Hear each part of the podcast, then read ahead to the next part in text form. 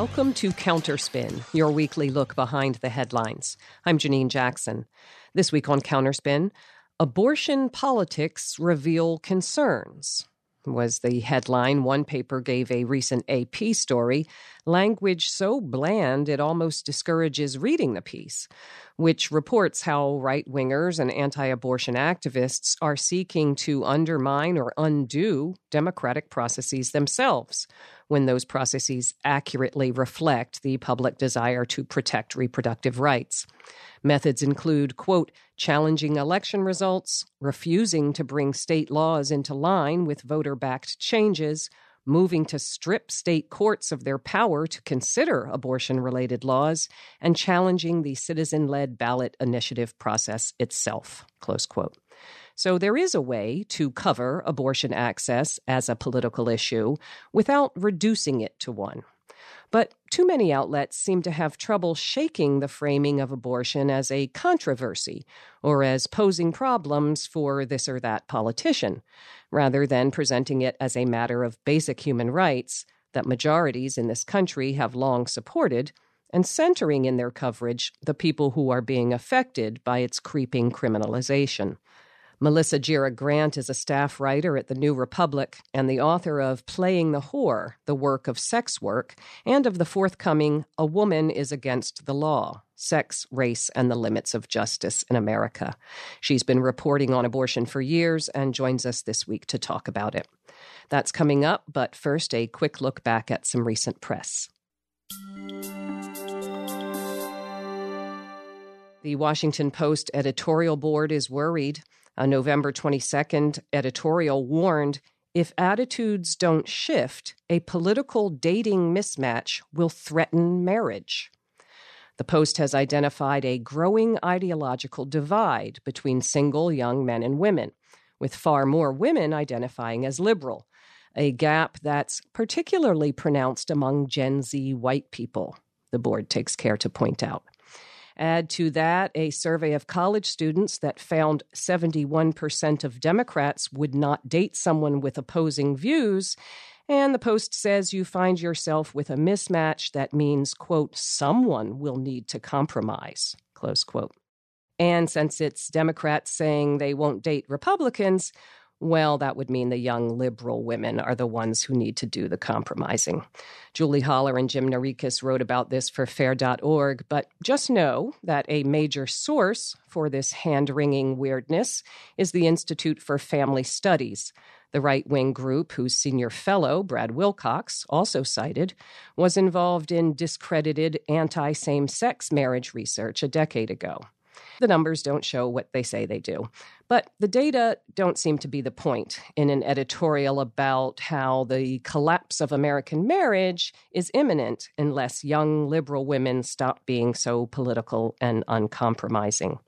The board sniffs, quote, Unfortunately, Americans have not equipped themselves to discuss, debate, and reason across these divides, close quote. Is the problem maybe the side of the divide that's committed to a whole different reality that permits no reasoning and criminalizes the expression of ideas it disagrees with? No. Quote, particularly on college campuses, a culture of seeking sameness has set up young Americans for disappointment. Close quote. The link there, tellingly, goes to another post editorial advising universities to shut up about issues like institutional and structural racism and reproductive freedom. People's insight and understanding about the world, the Post says, often come from considering alternative perspectives that may at first seem odd or offensive. What's odd or offensive to a young liberal woman surely includes things like the outright misogyny that the Post acknowledges is popular among some boys and young men. But instead of centering the solutions on things like combating such misogyny in our culture, the Post instead says women should suck it up and open their minds to those perspectives, lest they bring on the collapse of American marriage. You're listening to Counterspin, brought to you each week by the Media Watch Group FAIR.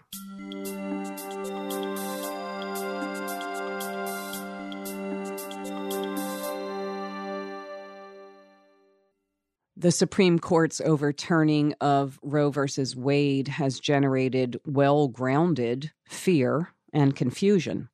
States ginning up their own specific laws and attempting to extend them to other states. Politicians and pundits attempting to shift opinion through rhetoric. It's not a ban, it's a standard. And what about abortion tourism? Combined with horrific emerging stories of women being forced to labor through dangerous complications, it adds up to an unclear but clearly disturbing situation and to a crying need for reporting with an overt fealty to human rights rather than a lazy and cowardly both sidesing of a shifting terrain. Melissa Gira Grant is a staff writer at the New Republic and the author of Playing the Whore, the work of sex work from Verso, and of A Woman is Against the Law Sex, Race, and the Limits of Justice in America, which is forthcoming from Little Brown. She's co director of the film They Won't Call It Murder about police murders in Columbus, Ohio, from Field of Vision. And she joins us now by phone from Brooklyn. Welcome to Counterspin, Melissa Gira Grant. Thank you so much for having me.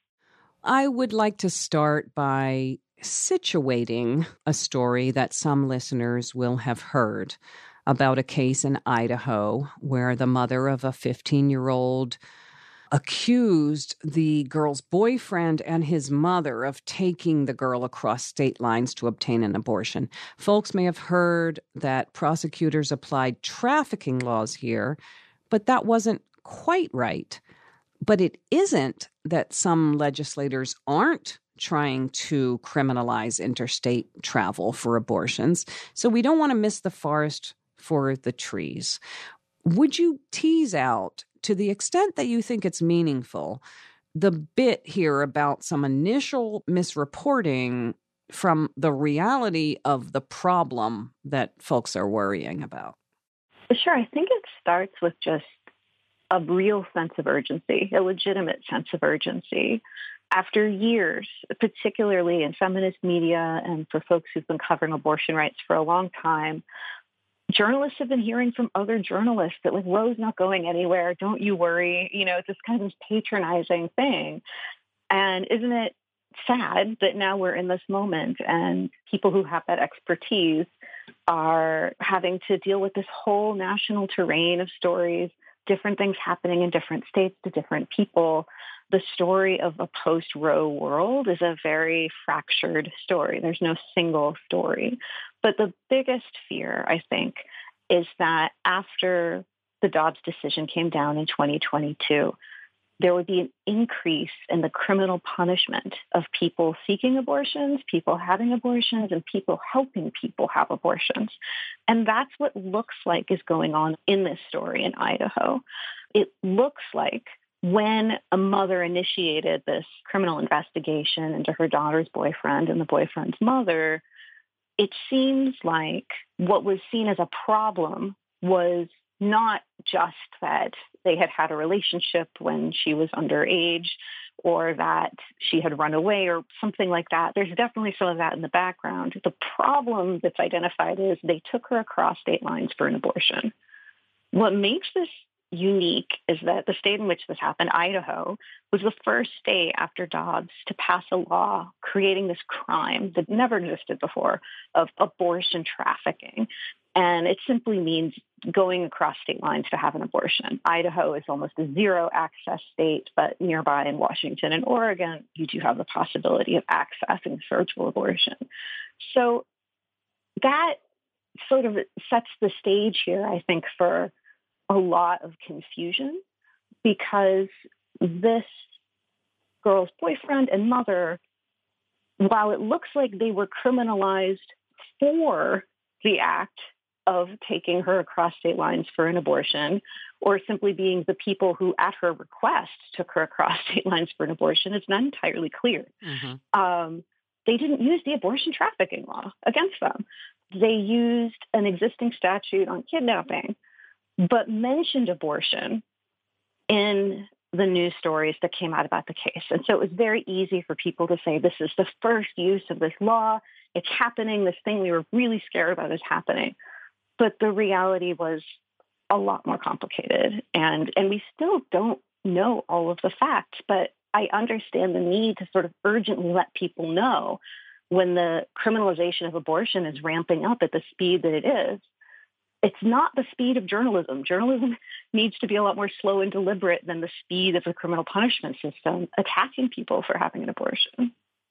What we don't want to be lost, it's not that there's no reason to fear prosecutors um, and politicians using laws and charges that maybe don't specifically mention abortion, but that still are used to criminalize access to abortion. And you've written about that a lot. So it is a larger story. It's not just an anecdote, it's a real story about the use of laws, including the Mann Act, which a lot of people will think is a blast from the past, uh, to criminalize abortion access. Yeah.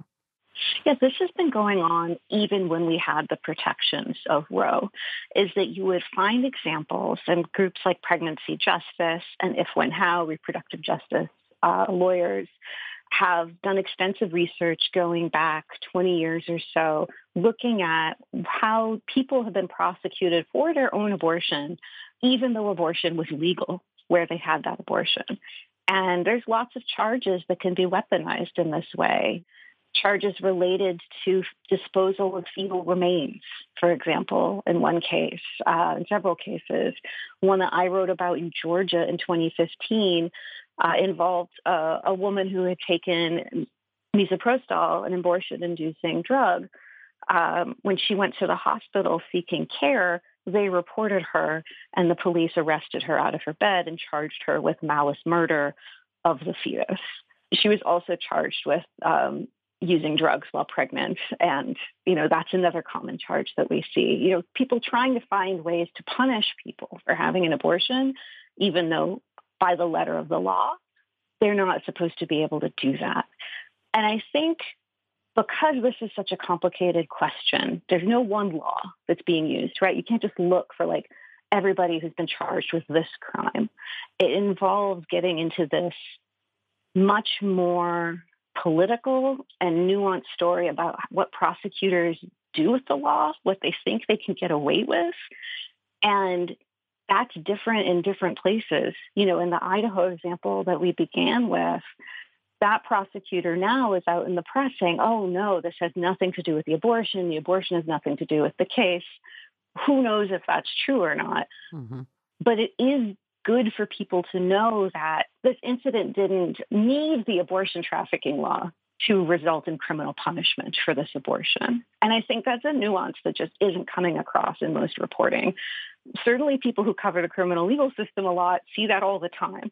But because that kind of reporting and reporting on abortion are often siloed from one another, we aren't learning across issues of, you know, what it is to sort of deal with a prosecutor in a politicized case and what power they have with the law that exceeds like what many of us might think the law could actually do to us. Absolutely. And you note it as one of many things calling for an appreciation of the power of storytelling, of the way that we present these issues to people. And you make a point uh, that we've talked about on Counterspin, which is if you just read newspapers, you might think of abortion as like there's two sides, it's an issue, we're going to see who wins. And the reality is so much more complicated. And in fact, reproductive rights advocates and providers have never believed that Roe was enough to truly protect all people's ability to access abortion. I mean, the Hyde Amendment itself would tell you that. But they also didn't think the overturning of Roe was going to shut down all of their work, you know, but kind of the main idea presented by a lot of politicians and by corporate media is that abortion comes down to electoral politics or Supreme Court rulings. And that's just always been misleading, hasn't it, about where this actual fight is? It really says something about mainstream political media's value of the lives of women or anyone who has an abortion, mm-hmm. how, you know, reproductive rights are seen within the broader context of politics in the United States, that this has truly been treated as a separate special issue that doesn't have very much to do with people who actually need abortions. It's mostly about voters, mm-hmm. right? Or it's about the Supreme Court and what voters think about what's going to happen at the Supreme Court. It's about something transactional that has nothing to do with the actual abortion itself. Maybe that's because there's still places in media where there's a reluctance to even say the word abortion. We have a president who's reluctant to say the word abortion. Right. So the reality of what it is to even have an abortion, what that entails, is something that has to be consciously brought into every story about this. One of the people that I really admire and how she does this is Renee Bracey Sherman, who is the co-executive director of a group called We Testify that does abortion storytelling work.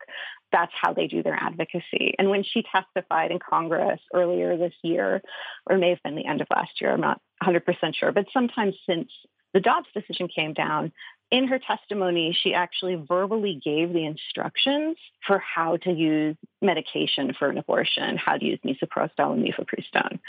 And so that's in the congressional record now. That's on C-SPAN. Like that is information that could be considered against the law to share in some states. The degree to which information is powerful here, I think, isn't quite fully appreciated. Um, and what that also means is that every story kind of feels like people are reinventing the wheel, mm-hmm. um, particularly in mainstream outlets. That you know there has been incredible reporting from outlets like Rewire, formerly RH Reality Check, from outlets like Bitch, which is no longer, outlets like Jezebel, which we'll see. I right. think they just got right. revived today, maybe. Um, there's been incredible reporting, you know, under the umbrella of quote unquote women's media that has gotten to this nuance and that was really marginalized right up until the moment Roe was a big story in 2022, or you know, whenever there's an election and, and abortion becomes a story for five minutes. So the information is out there. It just needs to become part of the practice, particularly in you know legacy media, and to realize that this is a story that has implications for people in their day-to-day lives, not just every four years or when a Supreme Court seat opens up. Exactly. And, you know, I'm just following on from that to say how galled I am by pieces. Like okay it's this one's from Steven Roberts you know but still it's reflective of i think a pervasive kind of beltway media attitude. And it's a column syndicated column the headlines why the abortion issue matters. All right. So already i read issue so i know that my human rights are first and foremost a political football, like an issue to be considered. And then in the same breath, there's the idea that somebody needs to have it explained why it matters. You know, like somebody needs doesn't understand why it's important. But then he goes on to explain that why it matters has to do with what's damaging to Joe Biden and whether Trump might be able to finesse a new line on abortion. But I guess what maybe bothered me most was that Steve Roberts says that polls show, you know, U.S. public opinion is clear and it's unchanged. Mm-hmm. Americans want legal abortion, they want access to abortion. And he then says that since Roe, quote, abortion remained an abstraction to pro abortion rights voters. Their rights were protected and their attitude was complacent, close quote. Now, I don't doubt that Steven Roberts had a lot of cocktail parties with some complacent white women, right? But mm-hmm. reporting is not supposed to be, as my mother in law used to say, something that happens to or near an editor. You know, you're supposed to seek out the views of the people who are affected by the things that you're talking about. And reproductive justice, of course, extends beyond the right to abortion, the right to have a pregnancy, and a child in a safe, healthy environment. It just seems like reporting about abortion has so much to do with who they talk to or who they listen to. Um, and that defines their understanding of what the meaning of access to this right means. I guess I just want to say, uh, you know, you're a reporter. What would you like to see more or less of in this coverage? I mean, one thing that's maddening about that kind of coverage is it feels like at its best when somebody who has that kind of perspective does decide to actually reach outside their you know small network of of friendly sources and maybe try to contact somebody who you know works in a clinic or is a provider or is involved in some direct way with the provision of abortion they tend to not treat those people with a lot of respect mm-hmm. right this comes down to who they listen to and who they believe you know the best reporting on abortion comes from people who are not treating their sources like a pump that they can just hit at will, mm-hmm. you know, and get what they need out of them. The stories I was hearing from people who work in clinics leading up to Dobbs and immediately after, you know, hearing from reporters they had never heard from before, reporters who wanted to come by in like two hours and talk to someone who just had an abortion. I mean, just outrageous stuff that like I can absolutely hear an editor telling them like that would be a great idea. But it is your job to push back and say, like, I don't know. Like, right. I think that maybe a better time to interview someone about their personal experience of abortion isn't an hour after they've had one when it might be illegal. Right. Right. Like, there hasn't been a full appreciation of people's ability to speak out about this is going to be shaped by who is worried about the legal consequences of abortion, right? Like we are disproportionately probably going to see people in states that have legal abortion access people who might not fully appreciate the criminal risks that they are having abortions under, which does include a lot of those white cocktail party women wherever they live. It's a lot, I understand, to ask of sort of the way that news, particularly kind of political news that treats abortion as just like an issue that we return to and it's time to talk about elections or what voters want. But that kind of reporting feels so unnecessary and and so out of pace with where we're at right now. Like we need stories about this gap between the rhetoric of politicians in places like Texas and Montana about valuing mothers and showing that that's not actually playing out in the lives of people in those states who are having huge maternal mortality rates, who aren't able to get access to childcare. Like all of these women that they say they're going to support because they're taking abortion away from them, but don't worry, we'll support you when you're pregnant and parenting. And that support is not showing up. It was never that great before this moment, and it's not great now. And those are the people that need more scrutiny. Those are the people who should be held to account. There's so many attorneys general. There are so many Republican lawmakers. There are so many judges. Oh my God, there's some incredible judges with really consequential abortion cases in front of them right now. My favorite slash least favorite is Judge Matthew Kacsmaryk. He's in Amarillo, Texas. He gets a lot of cases from the right because he takes 98 to 99% of cases that come to his court. So if you are a conservative who wants a favorable ruling, this is your guy. And he has a case before him right now that could result in mifepristone being essentially delisted from the FDA's approved drug listings, which would mean that it would be much more difficult to get and there would be legal pathways to it that would be cut off. Where is the scrutiny on him? You know, like I feel like the, the frame maybe has to be shifted around now to who the story of abortion is about the story of people who are creating harm in the lives of people who now have to fight that much harder to access abortion. I think that's the other thing that's been lost. Abortions haven't changed. I mean, there are people who have not been able to have abortions as a result of this, but abortions haven't stopped. They've just become less accessible.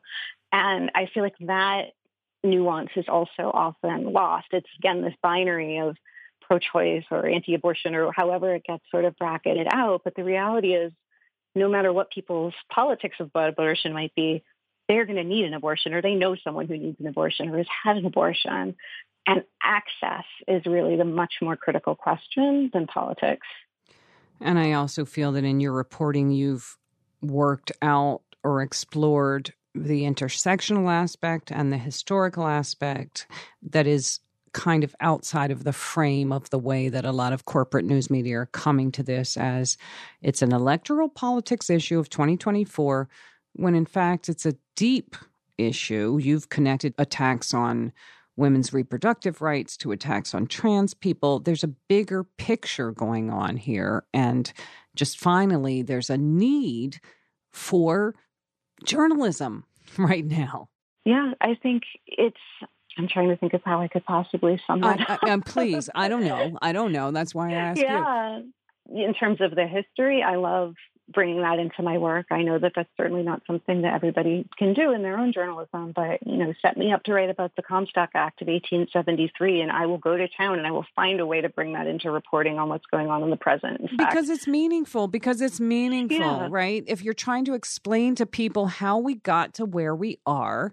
I don't feel like it's outside. I don't feel like history is outside of reporting. You're trying to tell people how we got to where we are, and that's crucial. And it, it leaves avenues open to opponents of abortion when those aren't under scrutiny, right? So one of the reasons I'm writing about the Comstock Act right now is there's this sort of legal theory emerging on the right and among anti-abortion groups that we already have a national abortion ban in the Comstock Act of 1873, which was never fully taken off the books and did criminalize using the mail system to mail any instrument that could cause an abortion. And so they're testing this out now in places like district courts in Texas. They're trying to build something that would create precedent or get it in front of the Supreme Court again that essentially says we already have this national prohibition on abortion that is not getting the coverage outside of a couple of legal experts who focus on abortion and reproductive rights that it needs.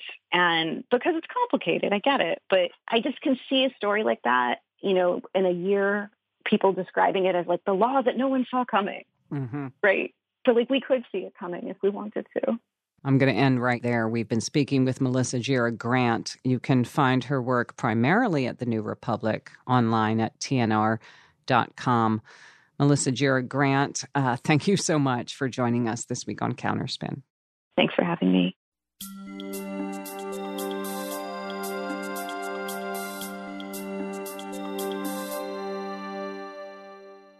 And that's it for Counterspin for this week. Counterspin is produced by FAIR, the National Media Watch group based in New York. For more information, you can check out our website, fair.org. The show is engineered by Riley Bear. I'm Janine Jackson. Thanks for listening to Counterspin.